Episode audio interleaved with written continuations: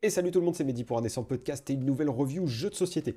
Aujourd'hui, on plonge dans la Vérone shakespearienne avec Verona Twist.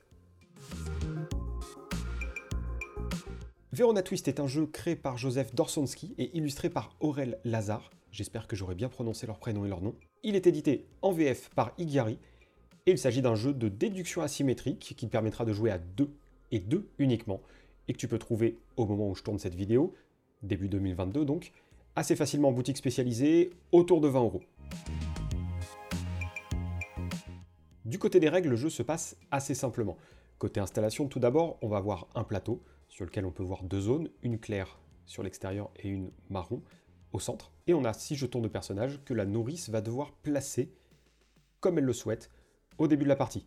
Alors pourquoi je dis nourrice? Parce qu'il y a deux rôles qui s'affrontent. Il y a Capulet qui cherche à retrouver Roméo et Juliette et la nourrice de Juliette qui a déguisé Roméo et Juliette en deux des six personnages présents sur le plateau qui représentent des notables de la ville. Donc la nourrice va prendre le tas de six tuiles qui représentent chacune un personnage et en tirer deux au hasard. Ce seront en ces personnes que seront déguisés Roméo et Juliette.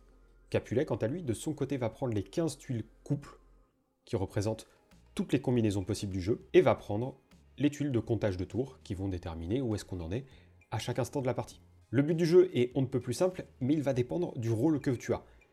Si tu joues Capulet, il va falloir qu'avant la fin de la septième manche, il ne reste plus qu'une seule des 15 tuiles couple. C'est-à-dire que tu auras trouvé en qui sont déguisés Roméo et Juliette.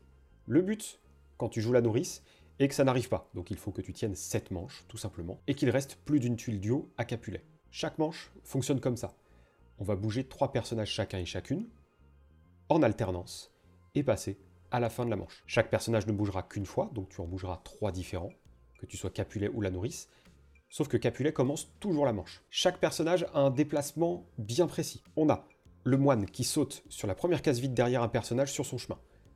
La princesse, elle, saute sur n'importe quelle case du jeu. Le noble, dans n'importe quelle case située en horizontale ou en verticale. L'évêque, dans n'importe quelle case libre, située en diagonale. Le prince se déplace d'une case dans n'importe laquelle des huit directions et le serviteur d'une case située en horizontale ou en verticale. Sachant que les personnages ne peuvent jamais sauter par-dessus un autre personnage, excepté le moine, et qu'aucun personnage ne peut terminer sur la case contenant un autre personnage. Et si un personnage ne peut pas bouger, il reste à sa place. Chaque déplacement étant marqué par le fait que tu retournes la tuile pour indiquer que le personnage est inactif. À la fin de la manche, la nourrice est dans l'obligation de donner un indice à Capulet. La nourrice va devoir lui dire si Roméo et Juliette sont dans la même zone ou s'ils sont dans deux zones différentes. Elle ne donne qu'une des deux indications. En fonction de la réponse de la nourrice, Capulet va enlever X tuiles. Autant de tuiles que de personnages exclus par la réponse de la nourrice. Et on reproduit cela jusqu'à que Capulet n'ait plus qu'une tuile devant lui ou que la nourrice est tenue jusqu'à la fin de la septième manche. Alors, qu'ai-je pensé de cette petite boîte euh, qu'est Verona Twist? Alors, si tu suis la chaîne euh, YouTube Indécent Podcast, tu dois savoir que c'est l'un de mes coups de cœur de l'année 2021, donc tu auras été quelque peu divulgaché. Mais je vais aller un peu plus en détail dans mon explication. Tout d'abord, il y a la notion d'opportunité que tu lâches à l'autre. Le moindre mouvement, le moindre faux pas de la part de la nourrice notamment, peut complètement foutre en l'air ta partie et donner beaucoup trop d'informations à Capulet justement.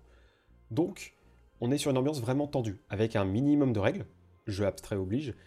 Euh, on est vraiment sur une belle profondeur de jeu que j'ai tendance à apprécier chez les jeux abstraits, que ce soit de chez Igari ou euh, d'autres éditeurs d'ailleurs. D'autant, je trouve que ce jeu te permettra plus facilement d'entrer dans euh, la découverte de jeux abstraits. Il est plus accessible que des jeux comme Okito, Pantarei ou Mana ou Kamon, et il va être carrément plus sexy et attrayant entre guillemets que les jeux abstraits de la gamme Gigami, qui est un Quarto, Corridor, euh, euh, Squadro, etc. Donc c'est vrai que à la fois le système de jeu, à mon avis, me permettra d'entrer plus facilement dedans quand t'es pas habitué aux jeux abstraits. Et puis le visuel, faut pas se mentir, ça attire le chaland, donc euh, c'est plutôt bien vu de ce côté-là. Le matos, quant à lui, est simple, efficace, qualitatif, bien solide. On a des jetons qui sont vraiment super, bien, super bien solides et agréables au toucher. On a un bon plateau, de belles tuiles. Ça s'installe en 5 minutes en plus, donc la prise en main, elle est vraiment super. Je abstrais oblige là encore une fois. Mais vraiment, la direction artistique, la direction éditoriale derrière le jeu est très léchée et très agréable. Il y a un très bon goût de reviens-y. Je conseille de jouer, euh, comme c'est indiqué dans la notice d'ailleurs, deux fois, histoire de changer de rôle, parce que tu vas percevoir les choses de deux façons différentes, le jeu étant asymétrique. Seul point qu'on pourrait trouver à redire, c'est la similitude avec le jeu Mr. Jack, chose qu'on m'a euh, répété plusieurs fois en fait depuis que Verona Twist est sorti. Alors clairement, si tu disposes déjà de Mr. Jack ou de Verona Twist, bah l'autre ne t'intéressera probablement pas. Si tu dois faire le choix entre les deux, Verona Twist est environ 10 euros moins cher, voire même un peu plus. Il va être plus dynamique, plus efficace, plus moderne en fait, hein, euh, tout simplement. Donc moi je dirais que si tu avais un choix à faire aujourd'hui, il porterait plutôt le nom d'une ville italienne. Et pour moi, le prix et l'accessibilité sont un argument de poids. Alors oui, on peut avoir des jeux plus petits, plus restreints en termes de matos, mais c'est pas pour autant qu'on peut avoir une super qualité. Euh, la preuve avec la marche du crabe par exemple, ou avec tous les jeux de chez Hung Games qui sont juste incroyables, tous autant euh, les uns que les autres. C'est la preuve qu'avec vraiment une petite boîte, on peut avoir quelque chose de cool. Donc vraiment, te fie pas au package encore une fois. Mais on te satisfera tout à fait et la qualité vraiment au rendez-vous. En bref, comme je disais, un sacré coup de cœur pour moi en 2021, même si je tourne cette émission en 2022. Si tu cherches un jeu à deux sans t'imposer de contraintes euh, particulières sur les règles, sur le matos, qui s'installe vite et qui soit bah, assez moderne, assez récent et assez à jour sur ce qui se fait aujourd'hui, je trouve, bah, à mon avis, euh, tu devrais au minima, à minima, pardon, euh, tester Verona Twist et voire même acquérir le jeu histoire d'agrémenter ta ludothèque d'un nouveau jeu à deux. Et voilà, c'est la fin de cette vidéo qui parlait de Verona Twist de chez Igari. J'espère qu'elle t'aura plu. Si c'est le cas, comme d'hab, le pouce bleu, le partage, les commentaires pour savoir ce que t'en as pensé, si toi t'as testé ou si t'as d'autres suggestions de jeux abstraits à deux. Peut-être qu'à un moment je ferai une brève de jeu spécialement dédiée aux jeux abstraits, ça serait euh, assez cool je pense, vu euh, le nombre de jeux abstraits auxquels je joue tout simplement.